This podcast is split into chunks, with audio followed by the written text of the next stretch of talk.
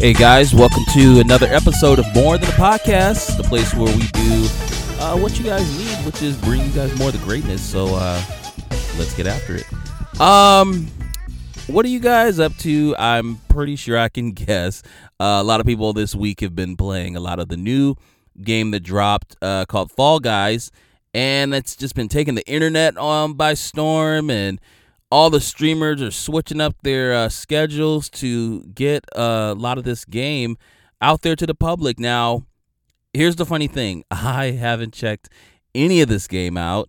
I myself am not a streamer, so I don't have the added benefit of showcasing this new game. But from what I've been able to see, people are having a lot of fun with it. So probably by next episode, I will have a take on Fall Guys. But, you know, for what it's been worth, it seems like it's pretty entertaining to you guys.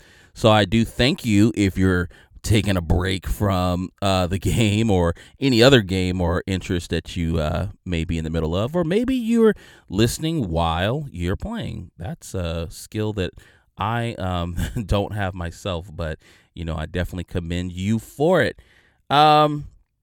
You know, it's been a really wild week.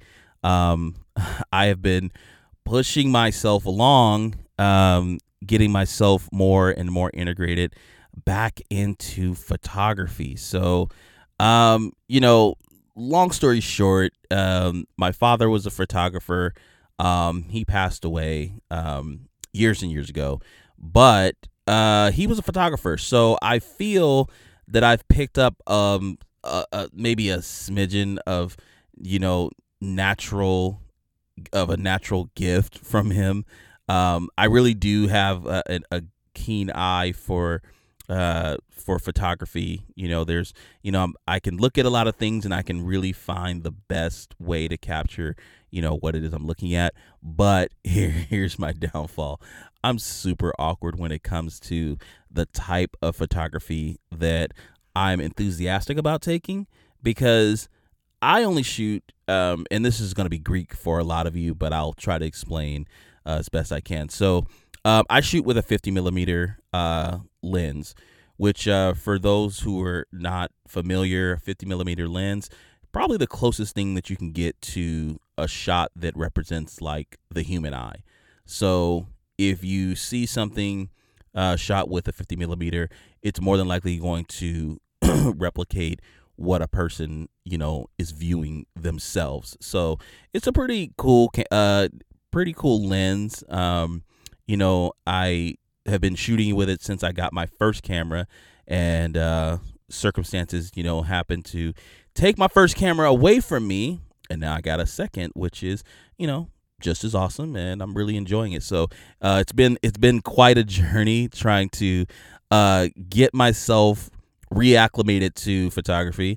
And there's some things that I'm doing now that I wasn't really keen on doing before. Not so much that I wasn't keen, I wasn't educated. Let's just say that. You know, because again, one of the important things is understanding like what type of photography you want to do. And I realized, you know, I really like astrophotography, or I like the potential of what astrophotography can be, because I haven't really taken any great astrophotography. I think the best results I've ever gotten from astrophotography, as far as like capturing stars, it was when I was in Hawaii. I was actually working on a cruise ship, and so when we would actually have days where we were you know, on the ship and you know, at a port, and it wasn't too much light pollution, and you know, on a cruise ship those are really, really high. So I would be at the very top deck with my camera and set up and, you know, capture some of the stars. So that was about as cool as I could get with that. But, you know, like the other means of using a 50 millimeter is usually, you know, very personal shots, very, you know, up close and personal shots. And again, I am super awkward when it comes to candid shooting. You know, like I'm not the kind of person that's going to stick a camera in your face just because I'm a photographer, you know, and I'm really awkward about asking people to take their photos. So I usually just decline to take pictures of people and just take more pictures of inanimate objects. But I always tend to bring a lot of things out of the pictures that, you know, I do take. So when I, you know, like, again, when one of the things that's really important to me as far as like the pictures that I take is always capturing like depth of field. Like that is one of those things where, you know, like I enjoy that feature and how that kind of brings photos to life for me. So I do a lot of that. You know, I've done time lapse photos before. You know, like I'm actually fortunate enough to have a Ferris wheel in a nearby city, and you know, like I would basically keep it in the motion, and it just looks like a pinwheel when you take that, when you have that long shutter speed, and it looks like a pinwheel, and it just really looks awesome. And catching traffic like that is really cool. When you do time lapse, you know, you get the streaks of the lights, and it's really cool stuff when you think about it. And currently today, you know, I'm doing a lot of stuff that I didn't do before. Like I'm considering filters. Like I never thought about filters when I was first taking photos, but then it really got serious because I was like, well, how am I going to take a photo of a sunset or a sunrise? You know, because that's a lot of light. Because if you don't know, you know, how cameras work, you know, the light that comes into the sensor, and, you know, like if you take a very quick shot or you close your aperture, then, you know, you may be able to capture something. But, you know, the longer that you're able to keep your, you know, the longer that you're able to expose your sensor to the light, whilst not bringing in that much light, which is why you need a filter, the better the photo would end up being. But I'm not a professional. I may have just butchered all of that understanding. So don't sue me. Just come and tell me, and yeah, I'll apologize. But yeah, photography, super awesome. Hopefully, some of you out there into photography and into taking photos. Maybe some of you are better at taking those random shots of kids eating spaghetti in outside seating at restaurants. I don't know, but yeah, I will get better at that sooner or later.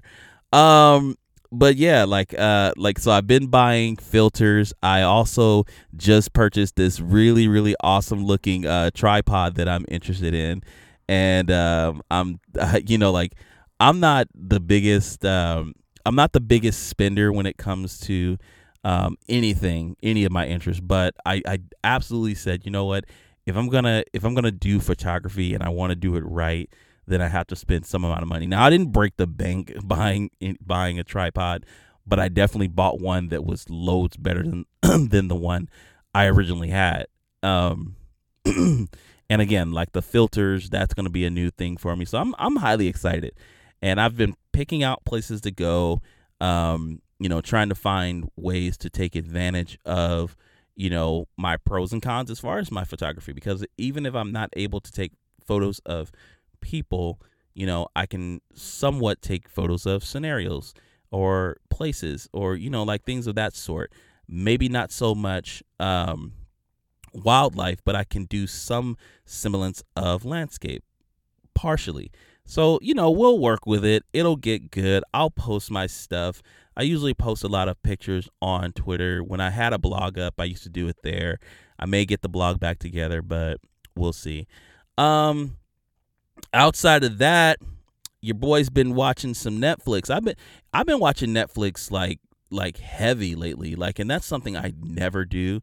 It's kind of crazy because I actually miss how Netflix used to be, where it was just kind of like they just had all the random awesome movies, and you know, every month it was just changed up, and you could always just depend on seeing a lot of different obscure things. But now they've moved into the, you know, the realm of producing a lot of their own stuff, so that's cool for them. I actually applaud them for growing out of the you know, out of the normal, you know, mold that a lot of people have taken them, especially myself, and being able to, you know, to produce a lot of stuff. And I think it's really cool that they're able to bring a lot of A-list people to their medium in order to make projects come alive. And one of the more recent projects that I've gotten into was Project Power, which is a movie that stars Jamie Foxx and Jason Gordon-Levitt, and it's interesting. You know, I'm not here to give a full review, and I'm not gonna spoil the plot, but it is definitely it's a telltale on two different things. Now movie wise, content wise, it's entertaining in a sense to say, man, this is almost as good as going to the movies.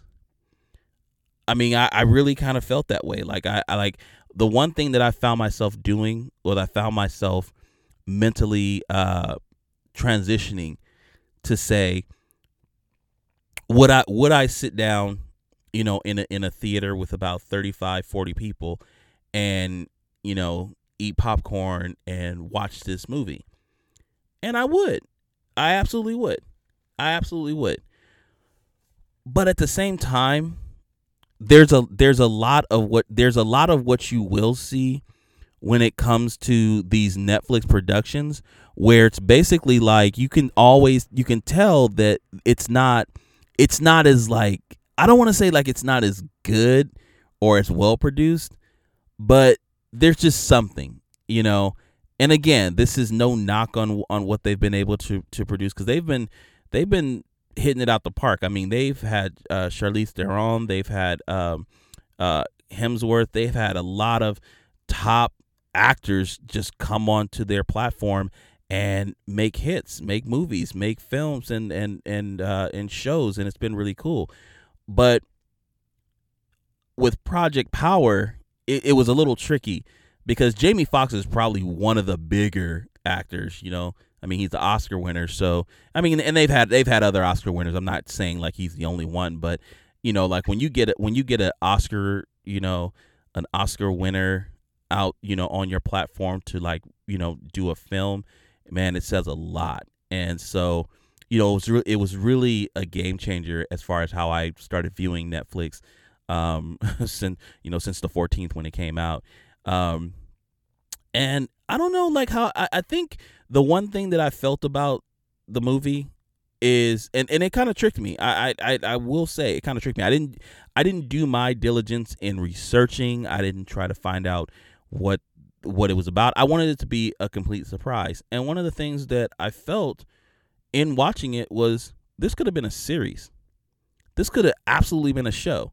Now, Jamie Foxx's character, and this is probably why it wasn't a show, because, you know, Jason Gordon-Levitt and you know, Jamie Foxx, they probably wouldn't come back for 3 seasons of, you know, a Netflix show called Project Power. I mean, maybe they would. I don't know, but more than likely they wouldn't.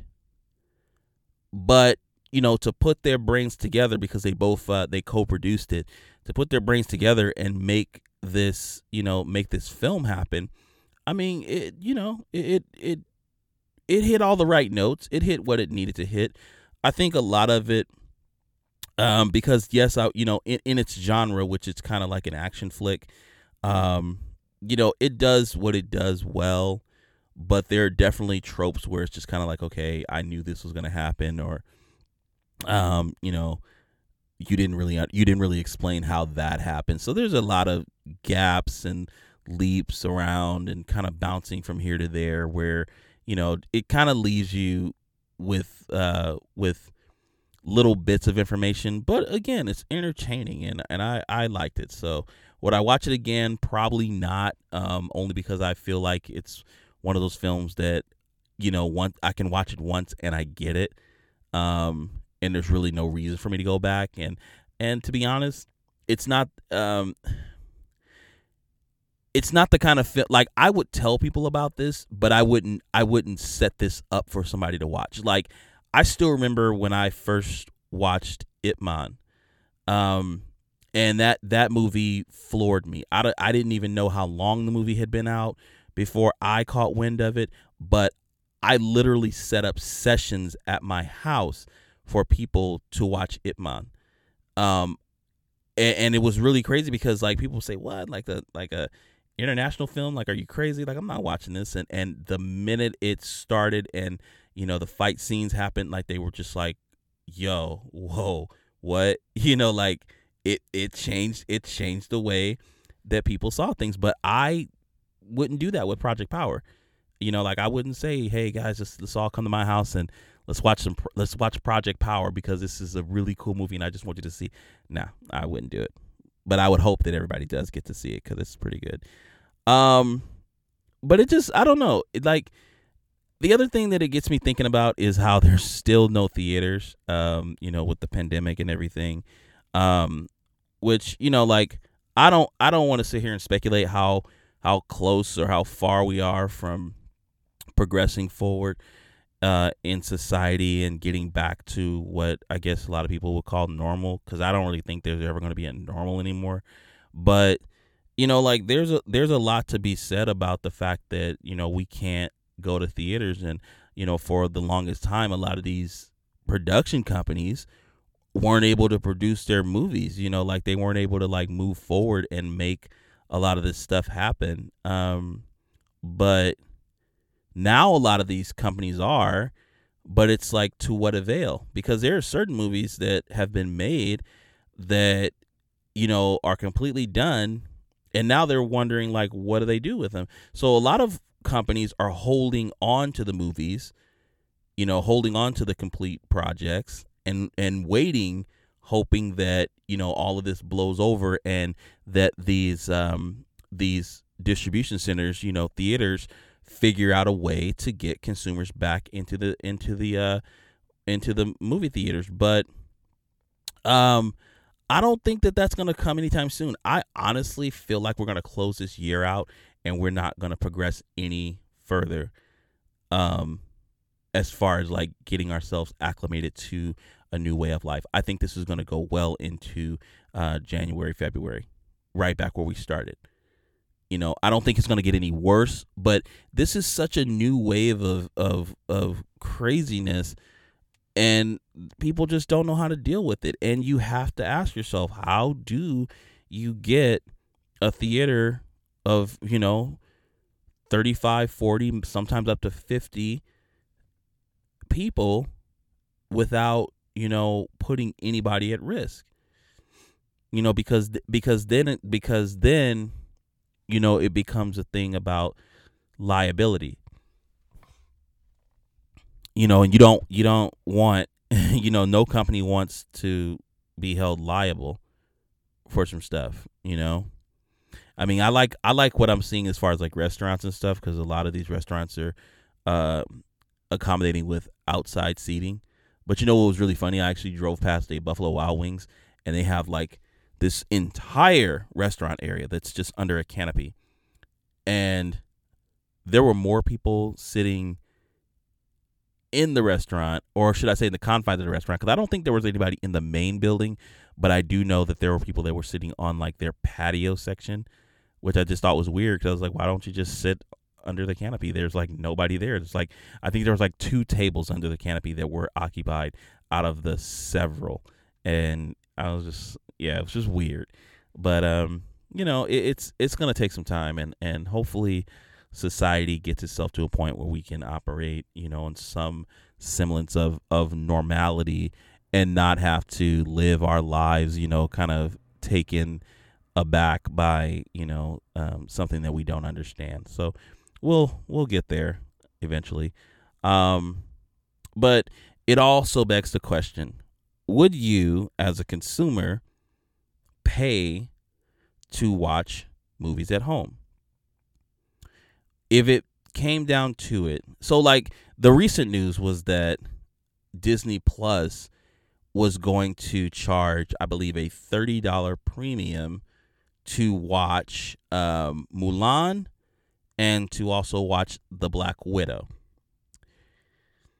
So the question is are these movies worth $30? Well, I guess in a way you could say yes. And And, you know, you might say, oh, that's outrageous. But think about this. If you went to the theater, you would absolutely spend more, especially if you went with, you know, more than one person. You're going to be spending a whole lot more than $30. So for $30, you can make your own popcorn at home, get as much soda as you want, you know, or you know, you don't even have to eat popcorn. You can sit there and just have a full-blown meal. You know, you can accommodate yourself in the fashion that you wouldn't have to, or that you would most definitely have to if you were in a theater setting. Because if you were in a theater setting, you're going to buy popcorn, you're going to get candy, you're going to get an ice tea, you're going to get a hot dog, you're going to get nachos, you're going to get all that stuff, and it's going to cost you way more than $30. That's just bottom line. But I don't know. I mean, for me, I think it's a bit steep in the consideration that some of us are more frugal when we think about the theater. Like me, I show up to a lot of matinees. I show up on a lot of deal days where, you know, I don't have to I don't have to pay the full price, you know. But to the credit of these producers, like, yeah, they still have to make their money, and I understand that. But I don't know what the happy medium is going to be. I really don't. Let's just say it like this. Let's wait. I want to wait until, well, Black Widow is a major Marvel film. I'm not going to sit there and undersell it. But let this be a case where it's like Captain Marvel 2. You know, it's like, yeah, if you told me that I had to pay $30 to see Captain Marvel 2, on my computer at home or whatever, like my streaming service, then that's something I would heavily consider. If you told me, you know, okay, the new movie coming out, The New Mutants, would I pay $30 for that at home? Probably not. So I think it's touch and go. I think it just depends. Would I pay $30 to see The Batman? Yes, absolutely, without question. I would drop the money right then and there. October 1st, I would drop it. I would give them my money happily, $30 on that day. So I think it really just depends, and it kind of just falls into basically the general interest and the favor behind certain projects, you know, because there are certain things that there are certain times where I honestly just go spend my money on a movie just because I just need something to kill 2 hours. That's just facts. So it becomes one of those scenarios. And then there are times where, you know, regardless of what they ask me, I'm blindly going to go in and spend my money. Like every Star Wars that's ever come out in the theater in my time, I would have gladly paid anything they asked me to. I believe that when they started re-releasing when they re-released like the remastered versions of like New Hope, Empire Strikes Back, and Return of the Jedi. And at the time when it happened, I think they doubled ticket prices. And I don't think anybody cared because it's Star Wars. Like, you don't care. You just do it. But we'll see. I don't know. I'm interested. Like, I'm basically just going to keep my eyes on how this, how it, I want to keep my eyes on how it affects Disney, because I think Disney is the only one that's doing it right now. I know Bloodshot, which stars Vin Diesel, came out on demand, but they were more reasonable. I think theirs was $20. And I know Scoob came out on demand. I believe that was supposed to be a theatrical release. So there, you know, so like, it's not impossible. But I think that it's definitely something that people have to consider based on the weight of the actual content in the movie. One thing I've been an advocate to say, I think that a lot of I think like AMC and all your other big name theaters, your Edwards, your United Artists, all of your big people, they need to be figuring out how can we do, because like, look, streaming services and digital services, they are the future. And a lot of people do want to stay home. Now, a lot of people, yes, they like to go out. You know what needs to happen? One thing is they need to find out, how do we digitally bring this stuff to people at home so that they can take advantage of all of the stuff that they're missing because they can't go out to a theater, because we don't want people sitting close. We don't want people to be next to each other. So let's remedy that by having a digital platform like Netflix, like Hulu, like Disney Plus. They need to do that. It's so simple. They can do that. Now, the other thing that will be super cool for them to do, and I think that this is something that should have been done a while ago and shouldn't have never left, to be honest, they need to do drive-thrus again. They absolutely need to do drive-thrus again. Drive-thru movies were awesome. Some of you probably aren't old enough to remember drive-thrus. I totally remember drive-thrus because it was your own personable experience. You pulled up in your car, you got your little sound system. Now we got Bluetooth and all this other stuff, things to make the experience so much better. Why would you not? Like, drive-thrus, like, it's a no-brainer. It keeps people safe.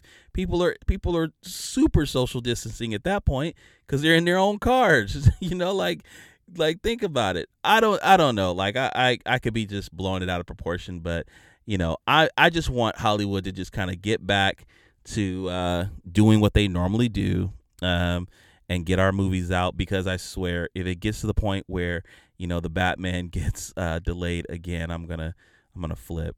But you know, it is what it is. So, you know, one of the other things I was thinking about to calm myself down from this rage-inducing thought of no movies is video games and their soundtracks. And you know, video games have been around forever, and I think one of the cool things about video games is the music that plays through them.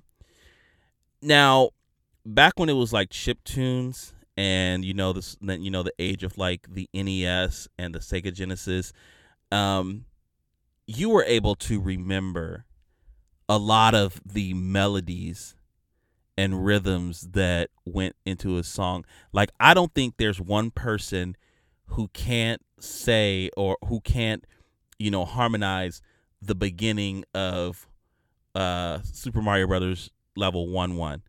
Like, you know, who can't? Everybody can. It's like, it's a simple do, like, everybody can do that. And I think there's something about the evolution of music within video games that honestly it's kind of left us wanting, because I don't think that there's very many songs today that I could give a rhythm or a beat to and I could say, oh, I know exactly what song that is. I know exactly what that is. Now, maybe that's just me and you know, my lack of investing so much energy into memorizing songs and whatnot, but I don't know. I really think that I think gaming music has just changed, and it's evolved so much that to memorize it just becomes more of a chore, I guess. But that's not to say that I don't enjoy, you know, soundtracks today.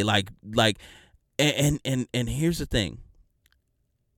The one thing that I really enjoy is I enjoy soundtracks, especially with Japanese origins. I love Japanese soundtracks. I like all, you know, across the board, I like all kinds of music. You know, I have a very eclectic sense of what I listen to. And I do listen to a lot of video game music, you know, on my, you know, on my services and, you know, what I have downloaded. I have a lot of that stuff. But it was so funny because yesterday I was chilling at work, and I'm chilling at my desk, and I'm typing up stuff, and all I had in my head, and I couldn't get it out of my head for the life of me, I had the battle theme from Persona 5 just playing, and it was constantly going in my head, and I kind of knew the words, but I didn't know the words, and I had to ask. So I went on social media and I said, "Hey guys, somebody please give me the battle theme to Persona 5. What is the theme that plays when you go into a random battle? When you're attacked or you're attacking someone, what is that theme that plays? Because it's really kick ass, and I want to be able to listen to it. And I was getting a few answers, but more people were kind of like, it could be this or it could be that, and I was like, oh my god, like I don't even have the strength to guess. Like, and I actually had a cool guy, this guy, I mean, he is just super thorough with his research and his investigation skills. He should be a detective if he hasn't thought about it. But yeah, he said, if you're thinking about this game, this is the song. And I went on to YouTube, and oh my goodness, just the feels that I get from it. So with that, I wanted to go over 10 songs that I absolutely listen to and have, basically on my playlist as far as video game songs, because I think that everybody should enjoy not just, music from, public artists, but I think you should definitely be supportive of these people who orchestrate these songs for games, because these people are really, I mean, these are real songs. They're not just making a song or an orchestration just to be a melody in the background. Like, these are really good songs that you can jam to, and they're just awesome. So let's go through my list, because I have 10 that I was just like, yeah, this is basically what I listen to all the time. So the one that I most recently added, and I can't believe I didn't know the name of this song, I was so mad, Last Surprise from Persona 5. That theme is just so amazing. And really, it's one of those things where it's like, it makes me prolong the battle because I just want to listen to the song. And yeah, they have the modes where you can kind of go and just listen to the song on the side or whatever. But yeah, that is one of my absolute favorite songs produced in a video game. Probably my all-time favorite song. Well, no, I can't say that, because these 10 songs all hit on the same level for me. So let me just go through the list. Heartbeat Heartbreak, Persona 4. You get this theme when you are walking through town in Persona 4, and I believe that it is most persistent on rainy days. I believe when the weather is rainy, you get Heartbeat Heartbreak, and it is just a very lovely melodic song that just, I don't know, I could listen to Heartbeat Heartbreak over and over again. And I actually had Persona 4 Golden, which again, they actually give you the ability to listen to the soundtracks on the side. Like, you unlock the soundtrack and you can listen to it as often as you want. So I would there were times where I would turn on my PS Vita and I would just literally just listen to Heartbeat Heartbreak and just would turn it off after I was done. An amazing song, an immensely, immensely amazing song. Please, I would say, stop this podcast right now. Go listen to Heartbeat Heartbreak. Awesome, awesome, awesome track. There's another track that I'm really, really fond of. This is back from the Dreamcast era, and this could be classified just like I would say the same thing about Last Surprise. But this is kind of like a Sega soundtrack, a Sega sound.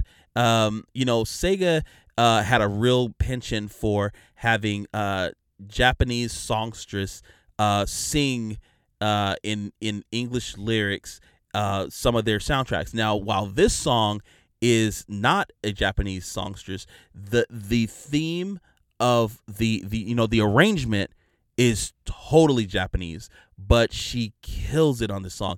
I was looking for her name, because I had it at one point, because she has sang other songs for Sega, but I could not get her name. Her name escapes me. If I find it, I'll say it on Twitter and I'll totally post it. But the song is called, and I don't think this is the official name, but I know the main point of the song. It says, "It doesn't really matter," and it's from the soundtrack Metropolis Street Racer. And again, this is one of those songs where it was a circumstantial song. I think it only played on the London levels, or it only played on certain levels.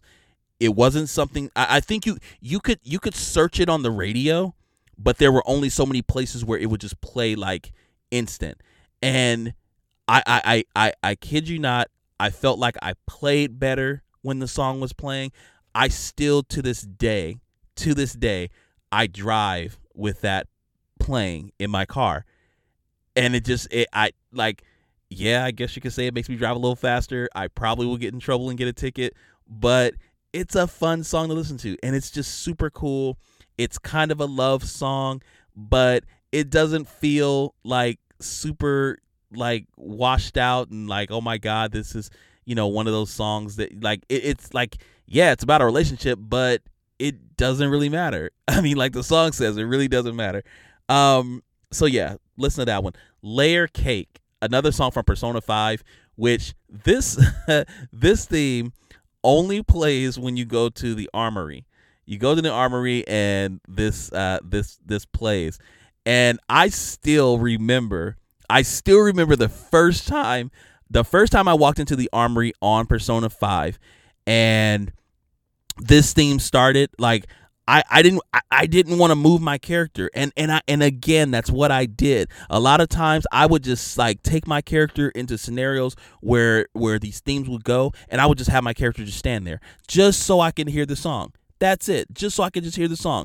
Layer Cake is it's more of a espionage type of sound, but it jams so hard, and again, it has a very Japanese style of arrangement as far as the instrumentation and how it's played. You have to listen to it. It's super, super cool.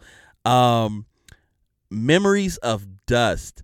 This is one of, I said they're all on the same level. I said they all give me the same feels, but listen, Memories of Dust on the soundtrack for Nier Automata.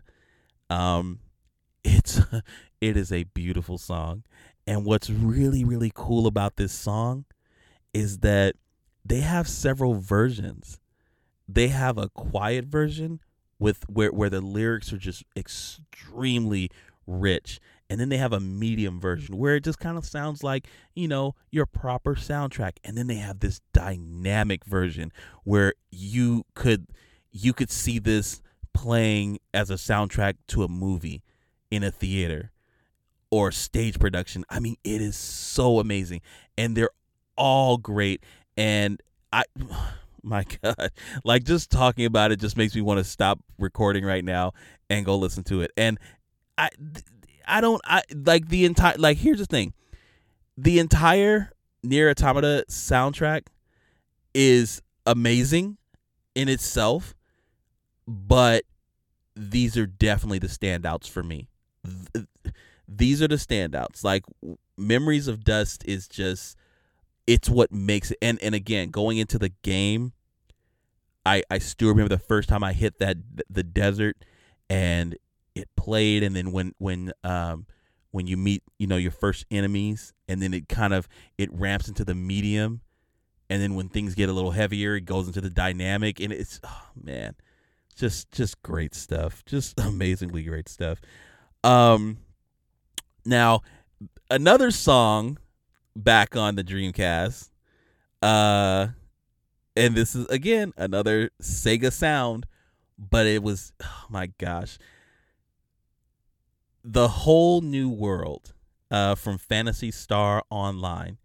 Now, this was basically, now, you know, when you make a soundtrack for a game, you definitely want to have, because, you know, usually with games, they have like an intro movie or whatever, something to kind of like attract that person to press start, or give somebody a synopsis of the direction that you're going to be taking and the adventure you're going to be embarking on. And this song, The Whole New World, did that for Phantasy Star Online, because Phantasy Star Online was something that was brand new. And that song resonated with the new feeling. It was a new system, a new feeling, a new game. And they had this song, The Whole New World. And it is just so well done. And honestly, it's a little bit like Star Trek with a little bit of Star Wars, but it totally sounds like Sega. And the way that it crescendos and the way that it ends, it is just fantastic. Listen, you may not play this song, while you're hanging out with your friends. I have. I mean, we would sit back and we would listen to this, but this is definitely one of the ones that you kind of just check out on your own, and then you just realize why the Dreamcast was such an amazing system. Like, if there's any reason why the Dreamcast was so awesome, it's because of songs like this. Like, songs like this make me think about the Dreamcast. I don't think of anything else. It makes me think of the Dreamcast and just how amazing of a system it was. The Whole New World. PSO, check that one out. It's really cool. Michelle's theme from Tekken 2. That one, I don't really have too many. I got a few in closing on this list, but back then when gaming, when fighting games were becoming a thing, you really didn't think about the soundtracks to fighting games. I mean, with Street Fighter 2, that's probably the more that's the one people would say that they remember. You can remember certain people's themes, probably all of the themes. You can remember all the things from Street Fighter 2. You can remember nothing from Mortal Kombat except the theme from choosing your character. But Tekken was cool because Tekken actually had soundtrack arrangements. They actually had, true soundtracks, and they had soundtracks that were, very, they projected the character of the characters that stage that they were on. And I remember with Michelle, it was, because she's Native American, her theme and her stage, it was kind of like the Grand Canyon type of deal. And it was a very cool sounding hip kind of, like a very hip, jumpy kind of horns heavy type of sound, very synthy, but it was still very amazing. And it's one of the songs that I still to this day listen to every now and again. And again, it's just like this song sounds like one of those songs that somebody just made because they were just having fun. It's a fun song. That's what I would say. It's a fun song. It's a super fun song. Then getting into Street Fighter. Now here's what I'm gonna say. Street Fighter 2 has some of the more iconic songs, but by the time they got to Alpha 3, like, they had songs that were just completely amazing. Two of my favorite were Kakugo, which was Saddam's theme from Street Fighter Alpha 3, and Brave or Grave, which is Bison's theme on Street Fighter Alpha 3. Those two songs are amazing. And, they're very short songs because, as you know, with a fighting game, rounds don't last long. Rounds barely last 2 minutes. So, the songs aren't very long. But again, when you hear all of the arrangement that was made to make them sound as great as they do, it's just like, whoa, like there's a lot of work and a lot of love that was put into making these songs. And the last song on my list, on my 10 song list, this song is a song or an arrangement that that I couldn't even believe that it existed when it did. And it was overly amazing. And the song's called Pass Through the Plains from Final Fantasy Tactics. Pass Through the Plains, again, was it like songs I've described already. It was one of those songs where I heard it and all I wanted to do was just put myself in the scenario to hear it again. And this is before we had the availability of official soundtracks. I mean, now you can get any of these songs. You can go onto YouTube and you can find all of these songs. But this is way before that. And so like I literally like and that and you want to people want to talk about grinding, right? People want to talk about grinding in games.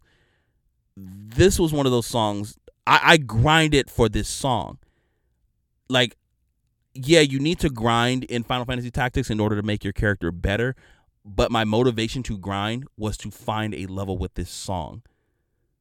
That was it. It was nothing else. It was nothing else that I wanted to do. So I would just kind of go back and forth on the map, going back and forth, and it only played on like a few of the levels. It only played on a few, but the song itself, it's a very emotionally tied arrangement. It has a very upbeat pace, but a very frantic pace, and there's a very heightened sense of danger in the song, and I just really, really enjoy it. And I think it's something that, you know, people should take advantage of and give a listen. But what are some of your favorite songs? That's what I kind of want to know. What are some songs that you know, you listen to on soundtracks for video games that you're like, you know what, I can't function in my day without hearing this song.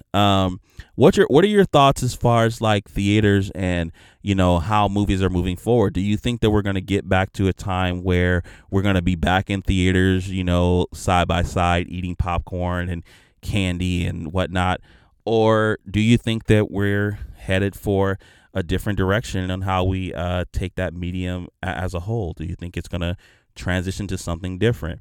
Did you see Project Power? How did you feel about Project Power, the movie? Or are there other interests that you have on Netflix or things that you're looking forward to that may pique my interest? And what do you think about photography? Do you enjoy photography as much as I do? Do you have your own camera? Do you have gear that you like to talk about?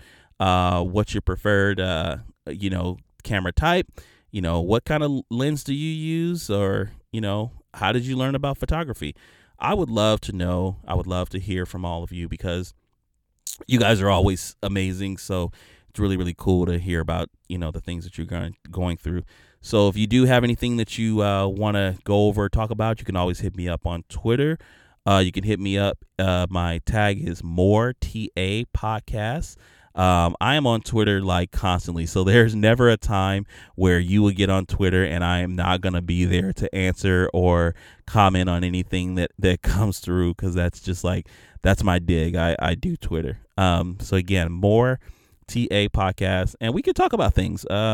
You know, I'm constantly putting out polls and putting out just different scenarios and questions and verses and, you know, all kinds of different things. And I have a really good time interacting with the community, the gaming community, the movie community, the entertainment community, and just having, you know, just a blast, just meeting different people and seeing different perspectives, which is the most important thing, because, you know, you never learn just by being you. You know, you learn by, you know, being around others, because, you know, not all of us are meant to do the same thing. And it's super cool when you can see somebody do something different. And, you know, if you feel it's worth it, you acclimate that and assimilate that and you know, become a better you. So, you know, that's my dig for the day. Hopefully you enjoyed this episode. I know I did. I had a really fun time putting it together. I'm excited for next week because I got some, you know, things that I hope to talk about. I'm hoping by that time I will have played Fall Guys. I am looking forward to pre-ordering my copy of Tony Hawk 1 and 2 HD. I believe that's the collection, what it's called. But I'm going to pre-order that and give it a go and see what that warehouse level is playing like, because I've been seeing some really good footage on it online, and I'm so excited. I cannot wait.